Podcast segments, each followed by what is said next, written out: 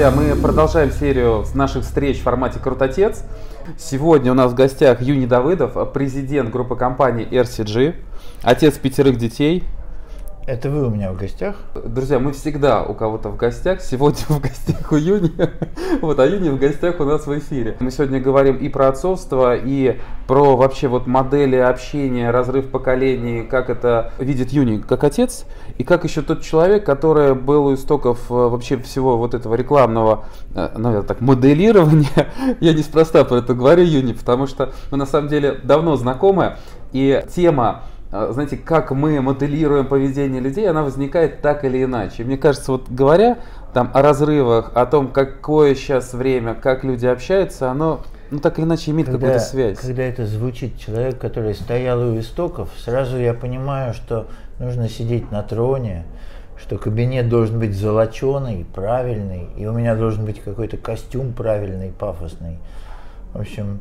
Юни, я, а, знаешь, как вот мы обычно начинаем с вопроса, ну, раз передача «Крутотец», вот скажи, пожалуйста, вот как ты себя представляешь, вот расскажи о себе. По внешним понтам, по внешним параметрам я таки крутотец, видимо, потому что у меня пятеро детей, э, и это, наверное, это много, да?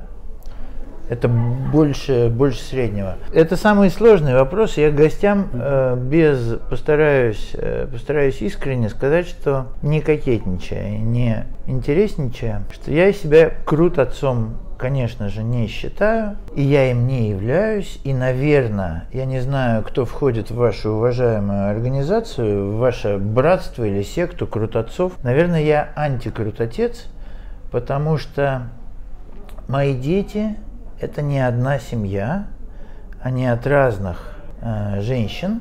Пять, кстати, не предел, я надеюсь, что будет еще. Работаю над этим. Но я должен признаться честно, что с одним из этих детей я виделся один раз, когда ему было три года, три с половиной. И с тех пор я ничего о нем не знаю, а он не знает обо мне.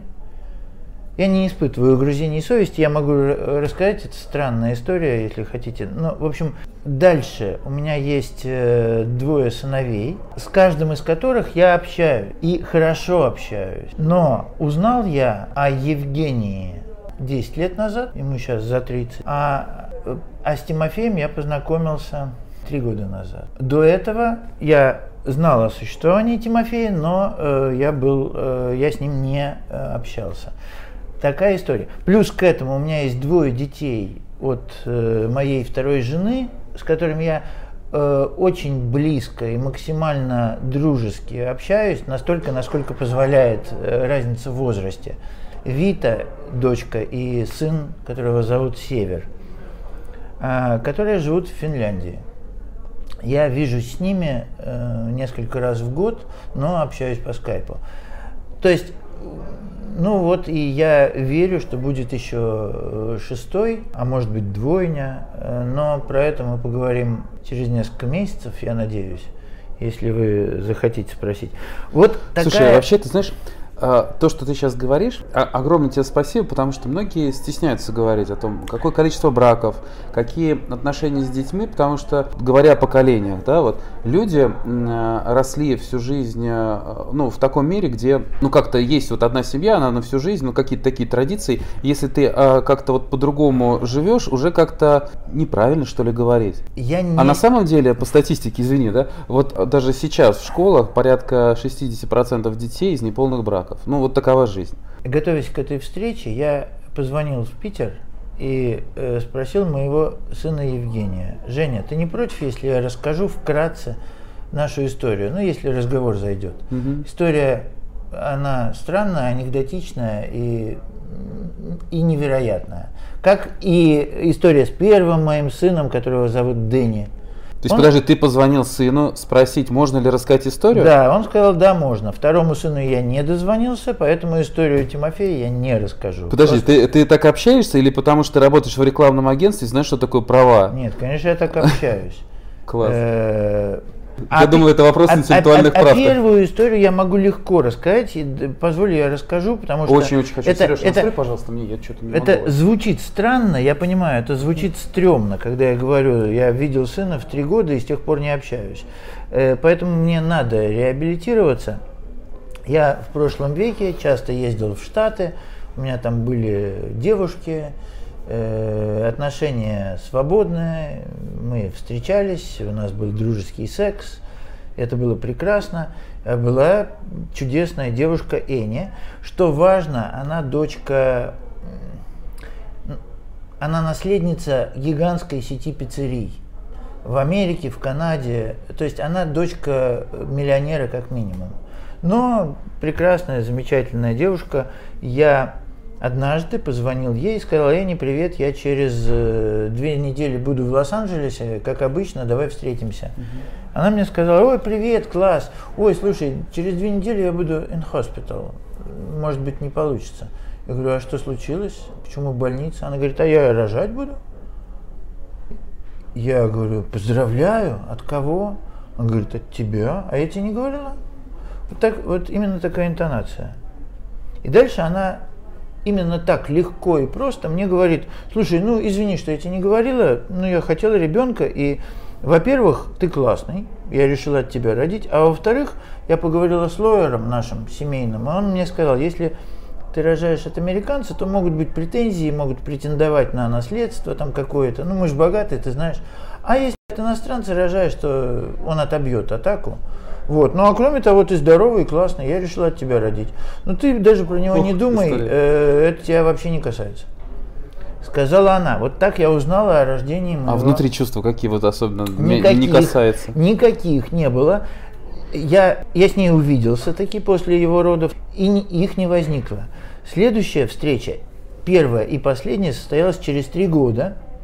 И я страшно боялся, что у меня возникнут родительские чувства я шел, как дебил, я купил вот такого робота в магазине, нес этого робота, звонил в дверь и боялся, и думал, вот сейчас дверь откроется, и жизнь моя изменится. Я в него влюблюсь, я буду, я не знаю, мучиться ночами, я потребую э, встречи с лоером, потому что я вдруг, во мне проснется это. Открыла дверь, там пуэрториканка, их няня – большой особняк у них. Э, встречает меня Энни, спускается радостно, и на заднем плане что-то такое бегает, шурует, что-то взрывается, стреляет, что-то рыжее, вот такого роста. И она мне говорит, о, привет, можно по-английски простые фразы говорить? Тут очень важна интонация в этой встрече с сыном. Он говорит, о, hi, ну, что-то там мы обмолвились парой, слов. Я говорю, вот это робот для Дэнни. Она говорит, да, кстати, Дэнни, come, come, come, come. Дэнни, it's your dad. Say hi to your dad. Он запыхавшийся, похожий, ямочка, уши. Он говорит, hi, dad. Дальше происходит катастрофа. Я говорю, Дэнни, it's for you.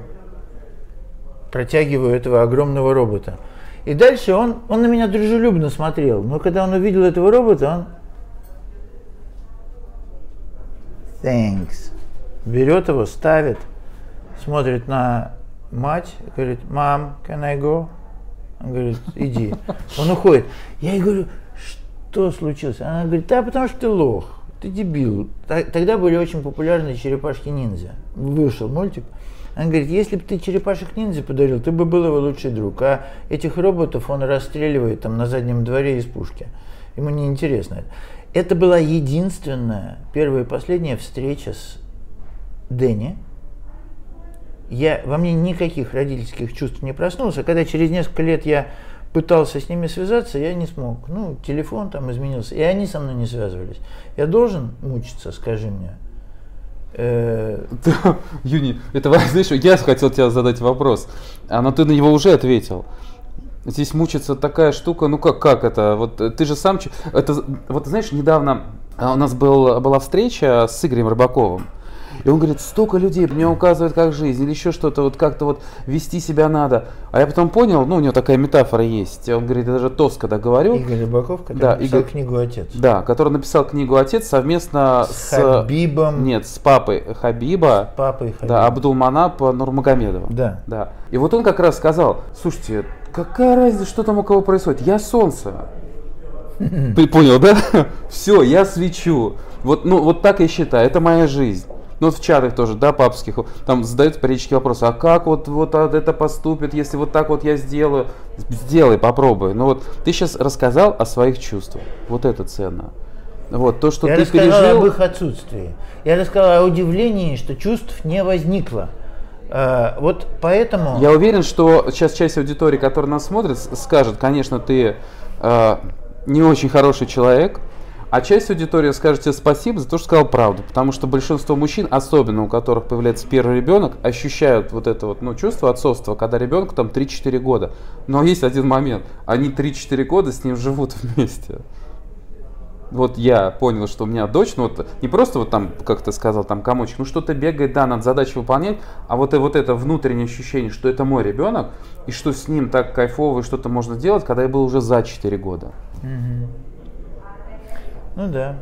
Чувства были потом, чувства были связаны с другими детьми, чувства... э, чувства есть сейчас. Ты понимаешь, в чем дело? Вот фишка в чем. Мужики, как правило, э, не готовы к детям. Ну, по необходимости. Ну, ну, я тебя люблю, ну давай рожать. Ну, а что поделаешь? Вот деньги на аборт. Нет, про аборт не предлагать, да? Ну, вот так и становятся отцами. В большинстве случаев. Потому что становятся отцами ну, в период от 20 до 30 лет, э, в период полного, матом не ругаемся, в период полного свободомыслия, так скажем. Эм, Первый раз. Да и второй тоже. Э, А дальше любят, ну, влюбляются, привыкают и тянут ермо, как угодно. Но э, ну, это очевидные вещи, что у мужчин этот процесс совсем не такой, как у женщин. У мужиков механизм, вот этот зов природный, он включается позже. Вот я могу сказать с удовольствием, что я сейчас получаю огромный кайф от общения с детьми. И я счастлив, что я познакомился с моим, получается, вторым по возрасту сыном, которому 32, может быть, с Евгением, а, Который в Питере. который в Питере, которому я позвонил сегодня и спросил, можно ли эту историю рассказать. Сказал, не вопрос, а расскажи, потом кинь ссылку прикольно. Ссылку кинем обязательно а, перед тем, как начнешь рассказывать историю. Друзья, в гостях а, у нас э, Юний Давыдов, президент группы компании RCG, а, который занимается рекламой, маркетингом в разных направлениях. И вот если есть вопросы к человеку, который, у которого 5 детей, к Юнию, Только ни слова про рекламу. Я занимаюсь ей с прошлого века. А, и вопросы про и рекламу? ненавижу ее лютой ненавистью, эту профессию. Слушай, у тебя есть несколько ролик про, роликов в интернете про рекламистов. Я думаю, что можешь какой-нибудь один посоветовать, посмотреть. Не советую Нет? смотреть меня. А мне Это кажется, тоже будет смешнее. реклама.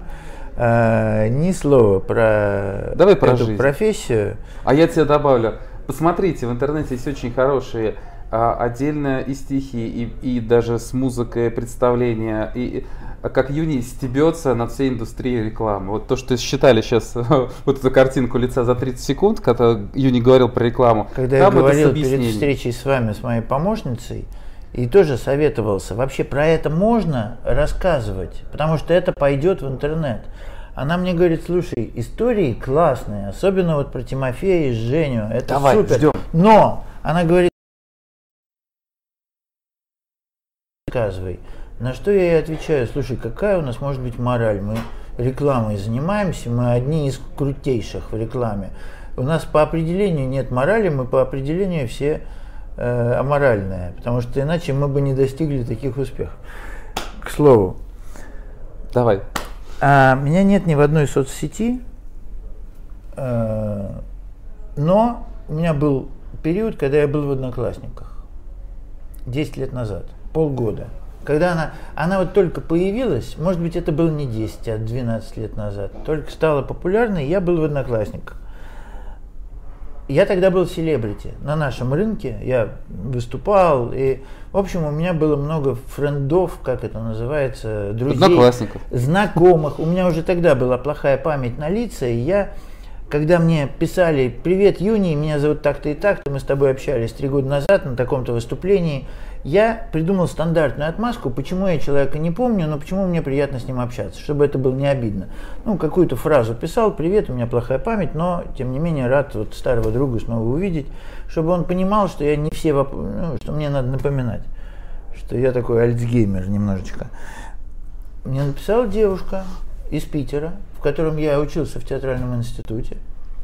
И я понял, что она из тех времен написала. Я ей послал привет, Имерек. Э, мы с ней подружились, мы с ней стали общаться и полгода общались.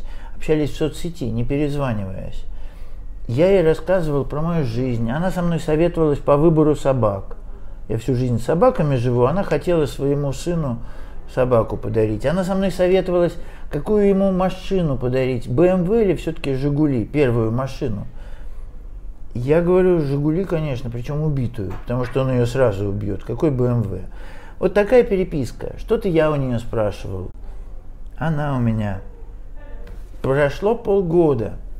Я ей хвастаюсь про моего родившегося сына Севера.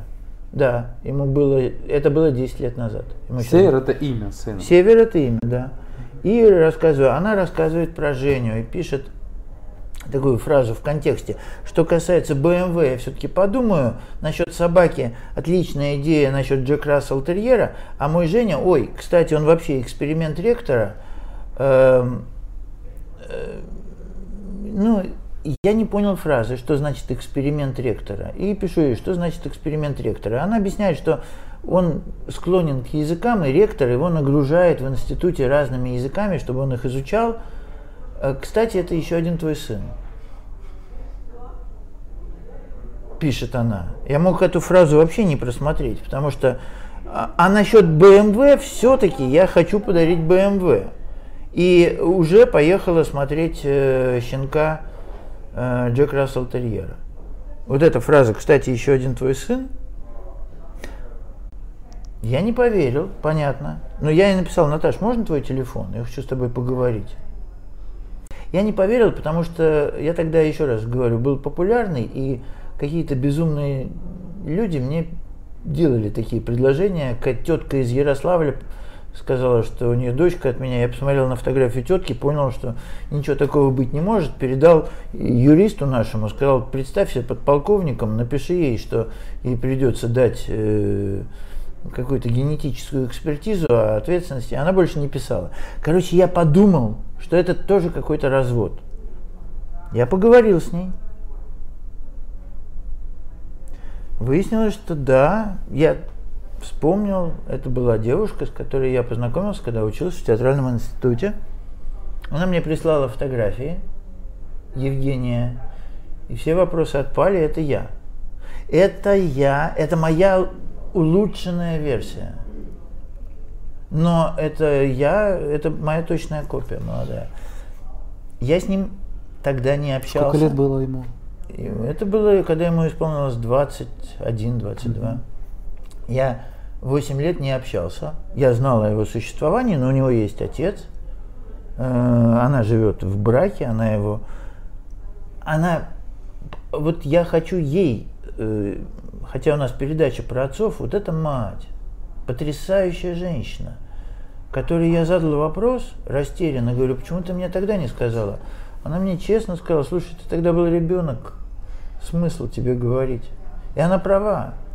Я бы узнав, что у меня будет ребенок, наверное, сказал бы, О, прикольно, а что делать? Вот так, понимаешь? А, а при этом я, она говорит, я встретила мужчину, которого полюбила по-настоящему. Он принял этого ребенка, когда он родился, и это его сын. Так есть и сейчас. Но пару лет назад э, она мне сказала, хочешь познакомиться? И с отцом его я пообщался. Я называю отец, я в кавычках отец. Мгм. Он отец без кавычек. Который вырастил. Да, я сказал, да, я готов познакомиться. Могу я познакомиться перед этим с его отцом? Мы поговорили с отцом. Я позвонил ему. Мы встретились. Странно это все, да? Но, но с тех пор Да, мы общаемся, историй, думаю. дружим, По стране. дружим, э, созваниваемся по выходным. Может быть, сейчас будет совместный бизнес. Он, у него такое бутиковое деревопроизводство, он- а у меня в моей вот империи с недавнего времени открылось тоже деревообрабатывающее производство. Э, помимо рекламы мы чем только не занимаемся. Это тоже реклама была? Ну, это рекламная... А, да, это тоже была реклама. Да, это подкол. Вот. Это, это Юни периодически говорит, я уже ничего не понимаю, умные слова, я старый, можно потише говорить. Видите, реакция есть, все хорошо. Это притворяется. Нет, не притворяюсь. Я, э, ну, короче, э, вот вот такая история. Я тут, наверное, после таких легкомысленных историй нужна какая-то мораль. Я сам чувствую, мне для меня нужна мораль. Я испытываю кайф от общения с этими взрослыми, замечательными, очень интересными людьми.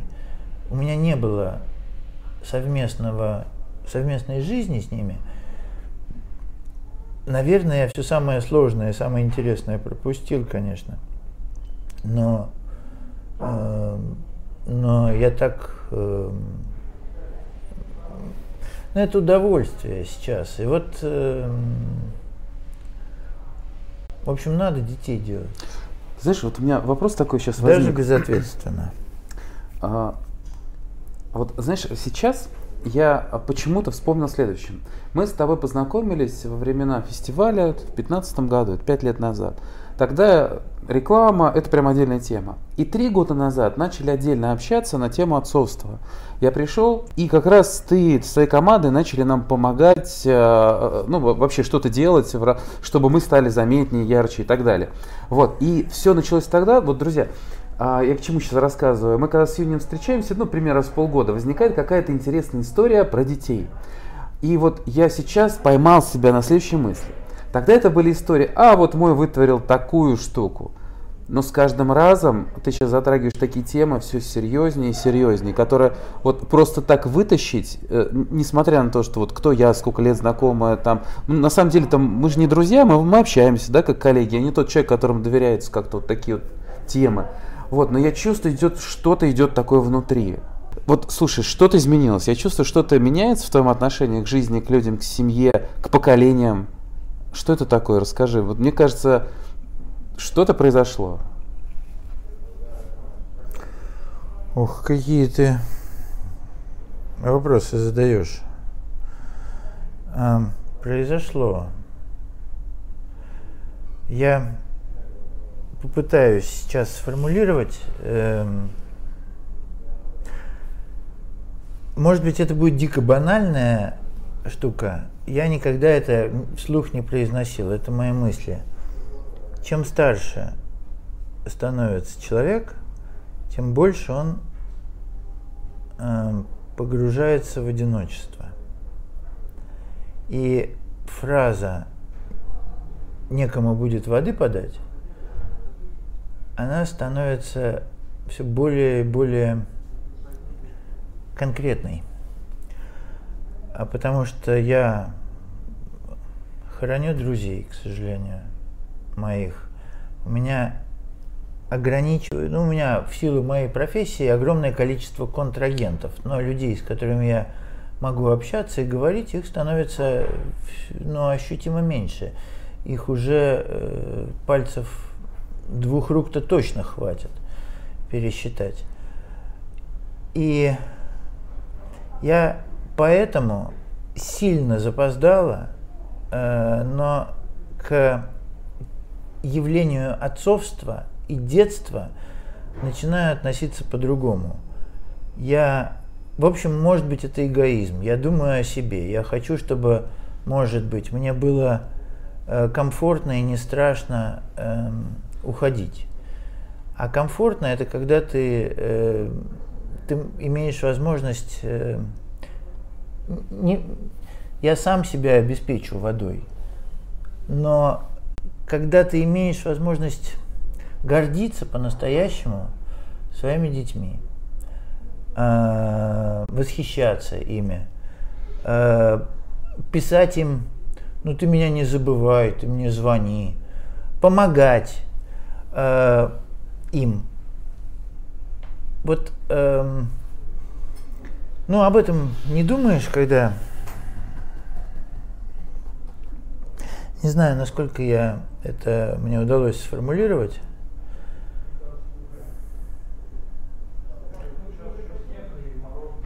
Если ты про то, что говорил, еще как удалось. Э, ну, это же такая штука, ты в 25 э, не понимаешь, что будет в 35, и не понимаешь, что будет в 50. Да. А что касается поколений – это другая тема и очень интересная. И про нее мне говорить легче. А у меня есть ощущение, и это, наверное, должно быть интересно отцам. Дело вот в чем. Давай на эту тему поговорим. А, тут мне проще подбирать слова и их связывать между собой. Мы все растем по формуле, придуманной не нами, которая звучит «построить дом, посадить дерево, вырастить сына». Это известно. Это не просто умные слова, сказанные Чеховым, а до него Булгаковым, а до него еще наверняка Аристотелем. Это некий генетический код. Это некий символ твоей состоятельности как человек. Построить дом, посадить дерево, вырастить сына. Тут надо бы добавить матерное слово. Но Э, это надо сделать. Если ты этого не сделал, ты просто э, биомусор, который зря время потратил. А если сделал, ты состоялся как человек, молодец, садись пять. Точнее, ложись. Интересно, а, кто построил дом, друзья? Напишите вот, вот э, про наше время, кстати. Вот, вот вопрос про наше время. Дело в том, что я построил дом, ты построил дом наверняка, потому что мы живем по этой формуле, и наши отцы жили по этой формуле. Старались, по крайней мере. А иначе мы бы не родились. И наши деды и прадеды, которых мы знаем, как зовут, жили по, этих, по этой формуле. И вот у меня уже есть пятеро детей, четверо сыновей, одна дочка. Я не сомневаюсь насчет старших детей, что они знают про эту формулу. А младшая? А тот, который еще не родился, а родится, я сто пудов даю. Вот Будут ли они жить по этой вечной тысячелетней формуле? Они не хотят этого. Они не хотят строить дом. Слушай, не, ну подожди, это, это каждое молодое поколение, подростки, они хотят жить как-то иначе и не хотят, как их родители. Но да. ты же пример подал. Какой? Ну ты же подал пример, что вот дом, ферма, забота, ну, по крайней мере, ты говоришь о младших, забота сейчас о своей семье, детях и так далее. Не факт, что им будет нужно то мое наследство, которое я им передам. А, я уверен, что не будет нужно. Их, наше построить дом, это купить, это что значит? Это купить Феррари, нацепить Бриони и Э, и прочее. Да нет, как раз вот молодежь мыслит-то сейчас про... Нет, есть, которые там говорят действительно о богатстве, но они сейчас проще относятся. Это, это, это там мое поколение. Окей, построить важно, дом это просто построить Феррари, дом. Машина. Я выступаю э, давно уже, это было год назад. Я вообще практически не выступаю, кстати, не даю интервью мы с тобой друзья, это не коммерческая организация, у меня и это не интервью. редкое исключение, да, поэтому я просто с удовольствием отвечаю на твои трудные вопросы. Но я выступал в МГУ, рассказал историю, произнес вот это. Эм, ну, это история про то, как я пытался арендовать Ламборджини в Дубае. Я, по-моему, тебе рассказывал. Неважно, сейчас да, не буду да. на эту тему время тратить. И мне один из студентов говорит, я думал, что она вызовет улыбку, потому что это анекдот. И речь шла о импульсных покупках э, дорогих. И я рассказывал, как и вот я покупал Ламборджини, да. да. И я, она в тему была. Я рассказал ее, мне один из студентов говорит, прикольно, но как-то я чувствую, что не зашла история, они не улыбаются. Один из них мне вообще вопрос задает, я не понял, зачем вам Ламборджини? Можно же Рено, Логан, то же самое. Я подумал, он исключение, но я вижу, все кивают, они не понимают. Я говорю, слушайте, ну это мечта любого пацана с детства. Иметь крутую тачку. О чем мечтает пацан? Переспать с двумя мулатками, крутая тачка в гараже. На что мне второй говорит, своя машина вообще это сейчас э, глупо. Это каршеринг дешевле в разы, такси дешевле. Э, машины заводят только, ну вы извините, он меня не обижает, старается не обижать, но говорит, ну это как-то странно сейчас машину свою заводить, я не планирую. Я говорю, это вы зря. Я пытаюсь отшутиться, говорю, обязательно в гараже надо иметь машину. Э, на что мне третий говорит, они взъелись, он говорит, зачем гараж-то иметь? Это свой дом надо иметь. И они говорят, ну, они умные, продвинутые люди. Мне кто-то из них говорит, вы понимаете, как старичку объясняет, это сейчас свой дом, это, как же он сказал, это невыгодная инвестиция. Вот я за 40 тысяч в месяц рядом с универом студию снимаю. Когда буду работать, видимо, в Германии, я там буду снимать. А вкладывать 25-30 миллионов в недвижимость, это неправильно сейчас. Есть другие вложения более правильные. И все, сука, кивают. Я пытался как-то отшутиться, но это тренд. Они не хотят строить дом у них другие коммуникации. И это то, что ты, да, ты правильно сказал, что э, каждое поколение конфликтует с предыдущим, отцы и дети, бла-бла-бла. Я чувствую, что это принципиальная разница, которой тысячелетиями не было. И То они не хотят сажать дерево. Говоришь, что вот а, раньше, да, между поколениями папа приходили, что-то говорили, так надо, был всегда конфликт, но вот традиция, она не прерывалась. А сейчас что-то такое происходит, витает в воздухе какой-то... Как у Шекспира, прервалась сдвинулся... связь времен. Вот именно так. Потому что они не хотят... Ну, сажать дерево – это отдельный разговор. Они его сажают, но внутрь себя. Они все зожники. Они все за здоровый образ жизни. Они реально красивее нас. Но их это не интересует. А вот что точно не интересует, это вырастить сына. С теми же студентами – когда я говорю, ну как, у вас через пару лет появится своя семья, дом, нужен гараж, вы там будете от жены прятаться, ха-ха-ха. А мне говорит один, и все поддакивают. Я вообще не собираюсь в ближайшие 10-15 лет э, мужа заводить, жену. Ну зачем? Э, и они действительно, это, это действительно так, потому что если в моем поколении 3, женщина в 35 лет это звучало одинокая. Это, это все, приговор. Это бабушки ей сочувствуют, она старая дева, у нее нет шансов. Или э, есть шанс прыгнуть в последний поезд. Сейчас, и это впервые в истории человечества, смею утверждать, женщина в 35 лет – это молодая леди, которая делает карьеру, занимается качественным сексом, и ей точно дети не нужны, потому что она бизнесвумен. Я просто средний портрет рисую. Ну, понимаешь? ты прав, да. Сейчас про это говорят, что, наверное, знаешь, как есть сторона людей, которая... Ну, то есть, вообще-то, этот вопрос общество очень сильно расколол. Одни говорят, что как же так, действительно вопрос демографии, это плохо, куда мы катимся. Э, есть люди, которые говорят, слушайте, это же лучше. Люди осознанно подходят к рождению детей. Они точно знают, что, как, зачем. И они не просто так вот по залету, а потому что хотят. И это совершенно другое воспитание, это любовь, это другое отношение к детям, это, это круче. И тоже здесь есть доля истины. И вот как раз а, относительно, может быть, это воспитание. Вот. Но то, что вот они полярные такие вот эти вопросы, ну это да, это правда жизни, она всплыла, это вот про, опять же, пласт, да? Смотри, дом, отношение к детям, а, хотят, не хотят, ну, по крайней, по крайней мере, я сейчас вижу, слышу от тебя то, что это сдвинулось во времени. То есть как-то об этом... Ну, я думаю, что многие, э, сидя на скамье в ВУЗе, вряд ли они думают, и, конечно, будут говорить, да зачем нам эти браки и так далее. А вот, но в душе наверняка раньше ну, были какие-то модели понятные, поведенческие. Да? Они видели, как родители себя ведут понимали примерно, зачем это нужно.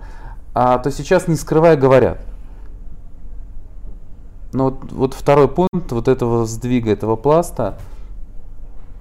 Хотя это же, ты, ты же помнишь, вот даже в Пушкине а, рассказывал, мог говорить там про экономику, про все это. Ну, это, это определенная, наверное, такая пацанская, я имею в виду подростковая, юношеская модель поведения. Это не пацанская. Я, я хочу верить, что мы живем в уникальное время. Мы доживаем, ну, про тебя не скажу, я про себя в исторической перспективе говорю. Я хочу верить, что появляется принципиально новое поколение. Да я не хочу верить, это медицинские факты вообще. Ты знаешь э, о прелестях ЭКО и суррогатного материнства, о последних прорывах в медицине? Ты знаешь, что как этот процесс происходит с суррогатным материнством? Ну, проговори. Совсем, чтобы... как для второклассника, да. совсем вкратце, потому что я именно таким и являюсь, я дилетант в этой области. Но я сдаю сперму, э, женщина сдает, соответственно, э, свой кусочек биоматериала. Дальше врачи их скрещивают и пишут мне по электронной почте. Уважаемый Юний Радевич, имеем для вас э, 5 мальчиков, 7 девочек. Э, за дополнительные деньги, в зависимости от того, с какой клиникой ты работаешь, mm-hmm. это может быть либо 50 тысяч рублей, либо 300 тысяч рублей, э, тебе эти эмбрионы дополнительно проверяют, гарантируя отсутствие серьезных заболеваний. Уже сейчас это работает.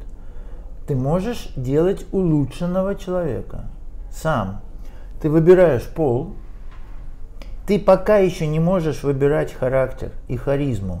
Но я читал, в том числе у авторитетных ученых, не только у Юваля Ной Харари, э, короче, э, многие говорят, что это вопрос десятилетия, чтобы ты не только э, выбирал пол ребенка, не только выбирал здорового, здорового эмбриона, отсеивая нездоровых, но ты сможешь и геном менять.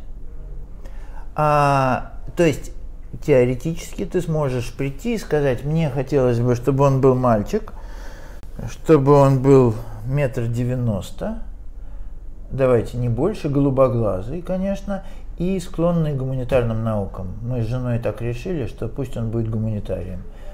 Хотя пусть будет еще и шахматист, за это надо доплатить. Э, вообще не... То есть примерно так на конструкторе ты можешь собирать человека, который гарантированно будет сам по себе жить больше, чем мы. Но учитывая прорывы в медицине, он вообще будет бесмертным. Потому что пролонгация жизненного цикла, опять же, я сейчас ничего не фантазирую, э, научные исследования – 130-150 лет средний возраст человека ближайшего будущего. Но, учитывая, что каждое десятилетие будут новые прорывы, он может ложиться в... То есть, в чем принципиальная, вот, в чем принципиальная разница нас, наших отцов, дедов и так далее, и так далее, перед будущими? Мы все боимся смерти. Естественно.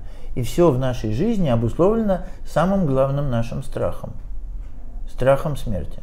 И религия, и, и семейные отношения. Им надо бояться бессмертия.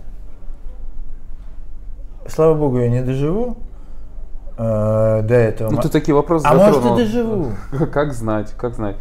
Да, вот спрашивают как раз, чем мы занимаемся, что пропагандируется. А, я думаю, со стороны наш разговор, конечно, кстати, для тех, кто подключился. Спрашивает человек таким тоном, чем вы там занимаетесь? Что этот гад пропагандирует?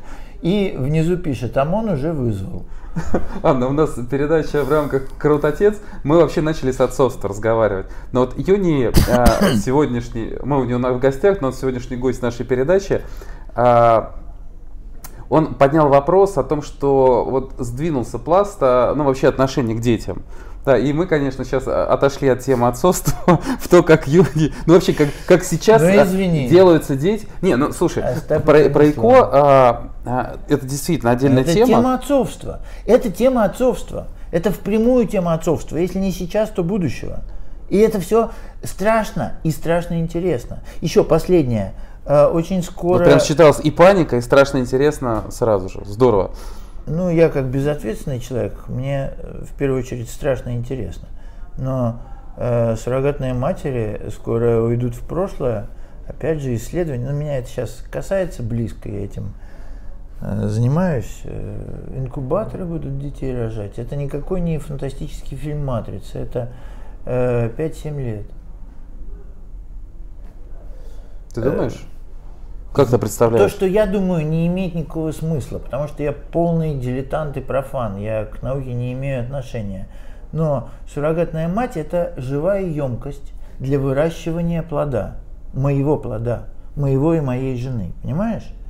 А, этой женщине, я ее нахожу, а, медицина говорит, да, окей, она подходит, я заключаю с ней контракт, подсаживаю в нее эмбрион, полученный от меня и моей жены, она 9 месяцев выращивает его, потом рожает, получает за это дополнительный гонорар, и я получаю ребенка. Вот принцип суррогатного Слушай, ну хорошо, и это понятно. Вопрос в том, что кто обращается за такой услугой? Те, кто э, по каким-то ну, физическим особенностям, болезням не могут, видимо, сейчас себе позволить. Первое, а, а ты сейчас говоришь про первое, то, что это станет очень много, услугой такой? Таких много, кто не может себе позволить Но... по медицинским показателям. И таких все больше и больше, включая молодых людей. Из-за экологии, из-за чего-то еще.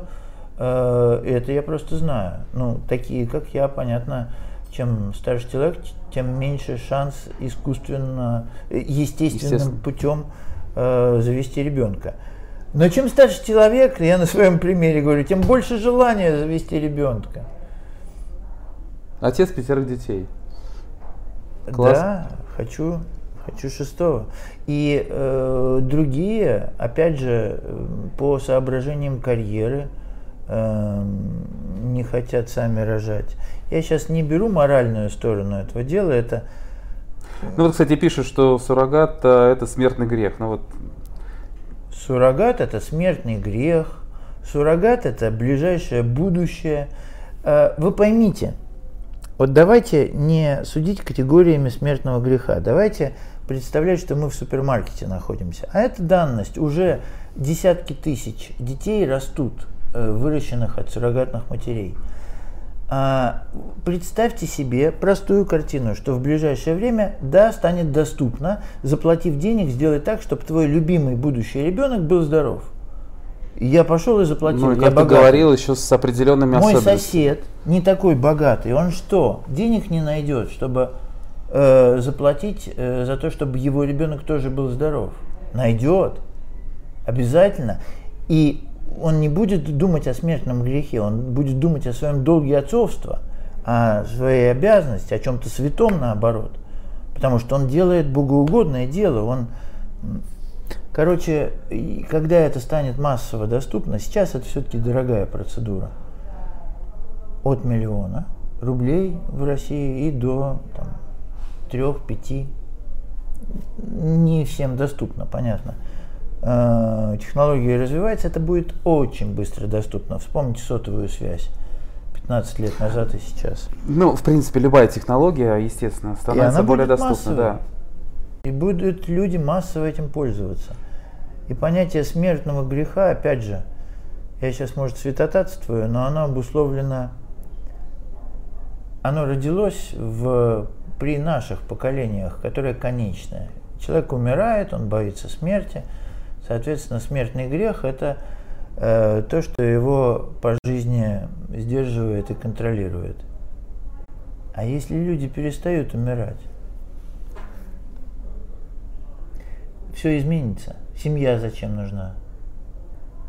Если ты 150 лет живешь, зачем заводить мужа или жену? А, сейчас это делается для того, чтобы в старости спина к спине отбиваться от проблем, держаться друг за друга. А если... Ладно, по-моему, я гружу вас Ты и знаешь, себя. Э, я вот сейчас читаю, читаю которые... комментарии. Наталья Кир пишет, Ирина, зачем, если я хочу кровного своей генетики? Это круто, ну правда круто. А, хочешь, естественно, надо. Мы сейчас немножко в другую вот плоскость перешли, про то, что это постепенно становится данностью, люди начинают заказывать как э, некий продукт. Да, и относятся к детям, это вот вопрос. Отношение да. очень быстро изменится. Сейчас большинство говорит, это смертный грех. Я просто как уже профессионал, как маркетолог, э, знаю, и просто потому что мне до хера лет, извини, я знаю, что отношение очень быстро изменится. А можно сейчас вот не про лет до хрена, а про опыт? Вот ты же видел, как меняется поведение людей и отношение к неким там продуктам, услугам, которые оказались когда-то тогда тоже дорогие, нереальные, но они влияли на поведение. Вот у тебя какая-то аналогия такая появляется в голове, что сейчас происходит в связи с отцовством? Если я правильно понял твой вопрос, а, как мне продать продукт новый на рынке? Мне, маркетологу, у меня не раз вставала такая задача. Принципиально новый продукт, который неизвестен рынку, нафиг никому не нужен, стоит очень дорого. Для того, чтобы его продать, мне надо создать флер, мне надо сделать его модным, мне надо сделать его желанным.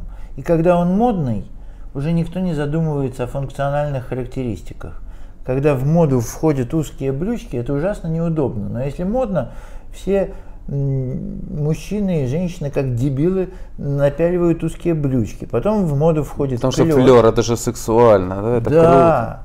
Круто. Э, как можно убедить э, изящную девушку ходить вот с такого размера сумкой от Гуччи, в которой, э, ну, разве что кирпичи носить, кожаная сумка, стоит она как чугунный мост, точнее, она стоит дороже, чем автомобиль новый Лада Приора, эта сумка, и она огромного размера. Эта сумочка дико неудобная, я с этим столкнулся. Это не функционально, там ничего не найдешь, она гигантская, она не входит в дверь. Но это модно. И сразу э, вопросы функциональности уходят на второй план. Э, женщина ходит с такой сумкой. Или с, как это называется, клатч. Пилотка такая, малюсенькая, в которую кошелек не входит. Это тоже модно. К чему я это говорю? Если мне как маркетологу поставят задачу э, прорекламировать этот смертный грех, я знаю, как это сделать, чтобы это стало модным, желанным и богоугодным.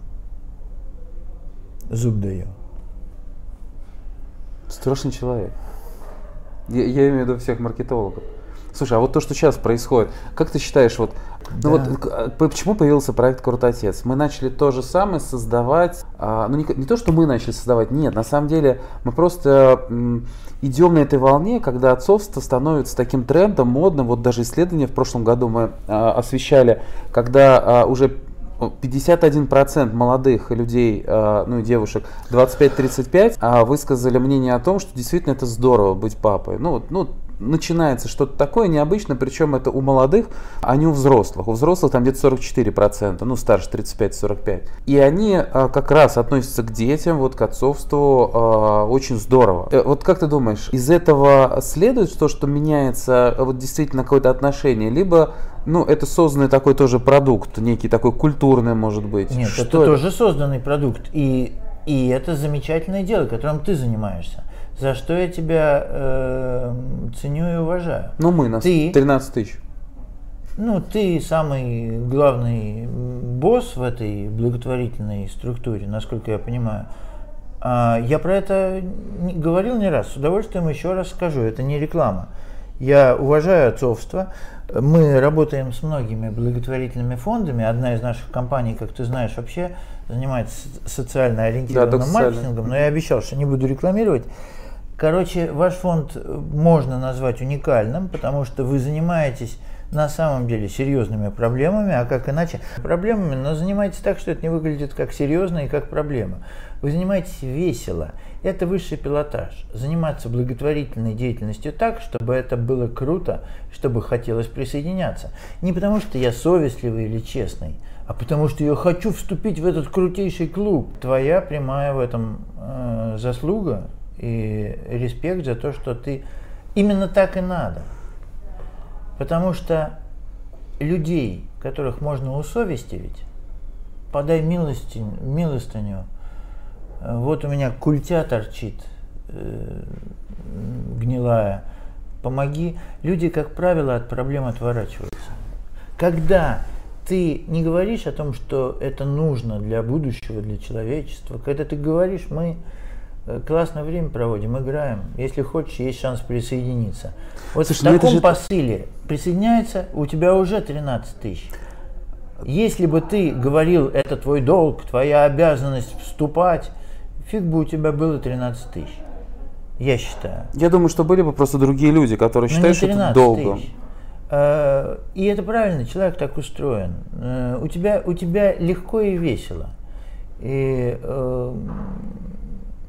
Ладно, сейчас начинаем рекламировать тему. А, а, я знаю, что, смотри, у нас, по-моему, подходит к концу время. Ну, вообще, в окончании всего а, действия я обычно спра- ну, прошу дать какие-то советы, рекомендации. Я всегда наших гостей прошу дать какой-то совет, комментарий. Вот знаешь, что в душе вот, вот лежит, такой, чем ты хочешь поделиться. Может, свою какую-то историю, может э, быть какой-то другой информации как совет, но так, чтобы она была полезна. И захотелось бы ее взять и попробовать.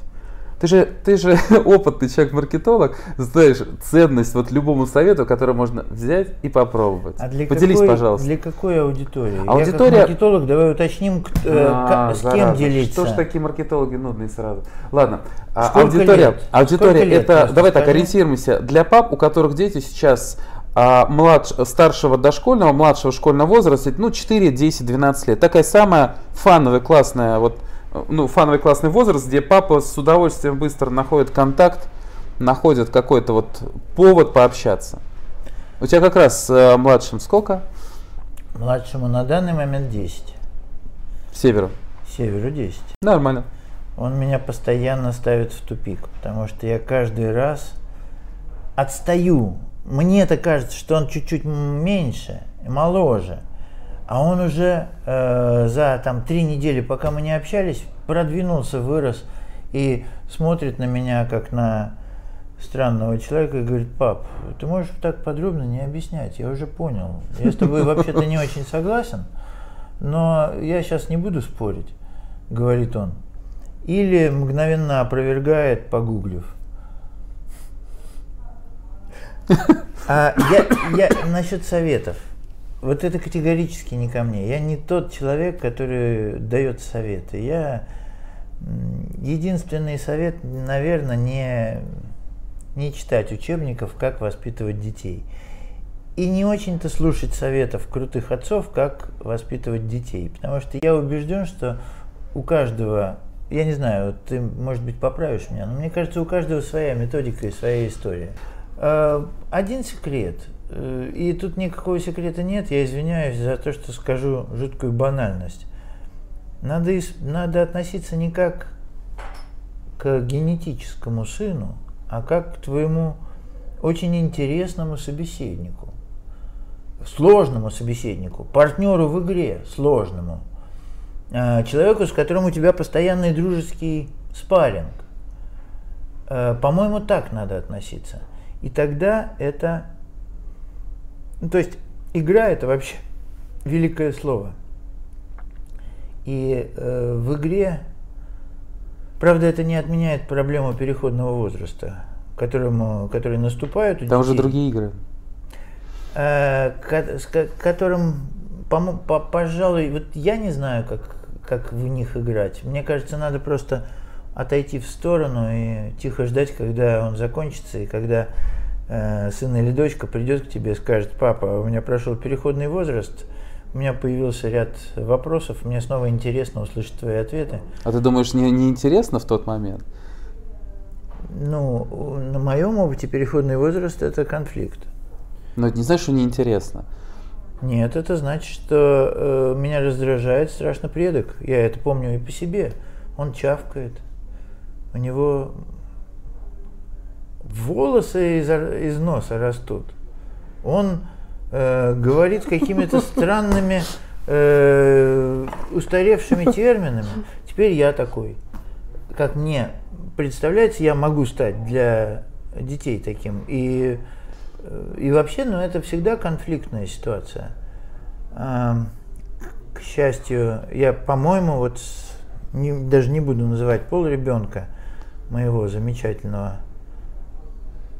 Слушай, я могу замечать у меня на одну историю еще пятиминутную хватит да, конечно, или нет? Конечно. Только без морали. Просто я восхищаюсь. Давай на финал. Мне, мне страшно хотелось моей дочке Вите, если вы не устали еще следить за моей Санта-Барбарой, у меня дети от разных э, женщин. И моя замечательная дочка Вита не знала до 17 лет о том, что у нее есть э, братья.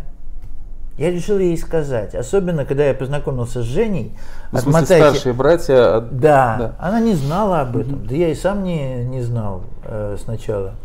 Потом узнал, но скрывал это. Я не знаю, как ребенок может отреагировать, даже взрослый ребенок, но... Короче, я ей в этом году признался. Я очень долго готовился к этому разговору. Я подгадал момент, мы вместе ехали в деревню, в машине, вдвоем, долгий путь. Придется договорить, да? И я, внутренне перекрестившись, ей говорю, Вид, слушай, я тебе хотел рассказать. Она говорит, да, а что? Я говорю, у тебя есть братья старшие. И думаю, что сейчас будет? Она говорит, о, прикольно, классно, а что не рассказывал раньше? Я говорю, ну вот что-то как не рассказал, ну расскажи, класс. Я рассказываю рассказываю про Дэнни, про которого я ничего не знаю, решил все честно говорить, про Тимофея, который в Москве, про Женю, который в Питере. Она про Женю заинтересовалась особенно, там что-то расспрашивает и говорит, через две минуты говорит, а, я говорю, слушай, ну вот ты хорошо отреагировала, может быть, когда-нибудь э, у меня мечта, может, я как-то вас потом, потом познакомлю. Она говорит, да, конечно. Я говорю, ну, слава богу. Едем, помолчали, она говорит, ну и что? Я говорю, ну вот хотела сказать, не-не, познакомить-то, познакомь. Я говорю, ну я понял, я когда-нибудь, она говорит, так сейчас познакомь, сейчас же не поздно еще. Я говорю, в смысле? Ну, у тебя телефон есть его? Я говорю, да, ну набирай. Я набираю. Говорю, алло, привет, эм, Помнишь, я тебе рассказывал, что у тебя есть э, сестра? Она говорит, пап, ну быстрее, говори уже, ну. Я говорю, вот она Привет, сейчас э, рядом. Она говорит, пап, дай трубку задолбал уже. Алло, Жень, привет, можно на ты, да? Это Вита, ты про меня знаешь, да? Слушай, ну классно, а давай встретимся. У тебя, ты в соцсетях где? Как тебя записать? Ага, я поняла. Слушай, а ты, а ты в Питере, да? А давай я к тебе приеду, ты сможешь меня встретить? Пап, а если я на день раньше уеду из деревни, э, ты меня в Питер отправишь, а из Питера я уже в Финляндию, окей? Жень, слышал, да? Слушай, я тебе позвоню отдельно, когда поеду. Я там день проведу, а потом на поезде, все. Ладно, классно классно, я тебе напишу отдельно. Давай, присылай фотки, все, пока. Я сижу как... Я не думал, что это так легко будет. Я счастлив. Круто. Круто. Ты знаешь, вот в этой истории есть тот еще момент, который меня тревожит один. Ведь хочется же пережить, ну, прожить это все как-то эмоционально. Вот ты рассказываешь, и твои вот переживания прям вот, ну, считываются, да, вот ты как отец а ты смотришь на ребенка и не понимаешь, что она переживает, как. Ну, видно, что-то есть, а, а радость какая-то есть, насколько она глубокая, насколько вот, вот это вот все. И вот я просто для своих детей, ты знаешь, меня сегодня сделал мой ребенок, он разложил огромную вот прям полосу вот этих вот карандашей очень много перед входом в ванную комнату. Я говорю, бери, пожалуйста, сейчас бабушка, не дай бог, что-нибудь пройдет, там упадет. Он говорит, нет, это специальная ловушка для кота. У нас кот такой большой, пушистый. Вот, и он специально продумал это все. И там что-то случилось, через какой-то момент они убрали, все ну, произошло, я убегаю, я, допустим, я очень всегда переживаю, редко, ну, в этот раз накричал на него, и он на меня начинает кричать, папа, я кричу, потому что ты на меня кричишь. Там раз такой спокойно, я хочу сказать, я понимаю, он мне сделал, вот, вот. Обычно я так делаю. Он, и мне говорит, пап, ты То есть он тебя осадил? Да, сразу. Я хочу сказать, и, переш... и тон изменился. Я-то понимаю, что когда он кричит, он манипулирует, и то он изменился. И я вот понял, что... То есть он первым использовал это оружие. Да. Как достать пистолет и выстрелить первым, он первым успел... Да, это, Э. это мой ход был, понимаешь? Это я обычно... Я покричу, потом говорю, Петь, ну смотри, ну ведь так же, давай сейчас... И он раз успокоится, а он вот это подхватил, сделал. И я понимаю, что для него это так легко, для меня это тяжело. А он это так легко сделал. Вот. И у меня в такой момент вот, вот мысли, вот сейчас эмоции примерно такие же, вот как я себя сейчас слушал. А как он это пережил? А что он при этом чувствует? А вот и радость в том числе, что, блин, схватил, класс, у него получается лучше, чем у меня, и гордость есть. Лучше, чем у тебя, это ключевое слово. Мы все хотим верить, что наши дети лучше, чем мы. А, И это главный драйв. А, Вот чего можно пожелать. Класс. Видеть, что твой сын лучше, чем ты. Да. Ну что, друзья, прощаемся тогда. А, С нами был Юний Давыдов, президент группы компании RCG, отец пятерых детей. И это не предел. И Зуб это- даю.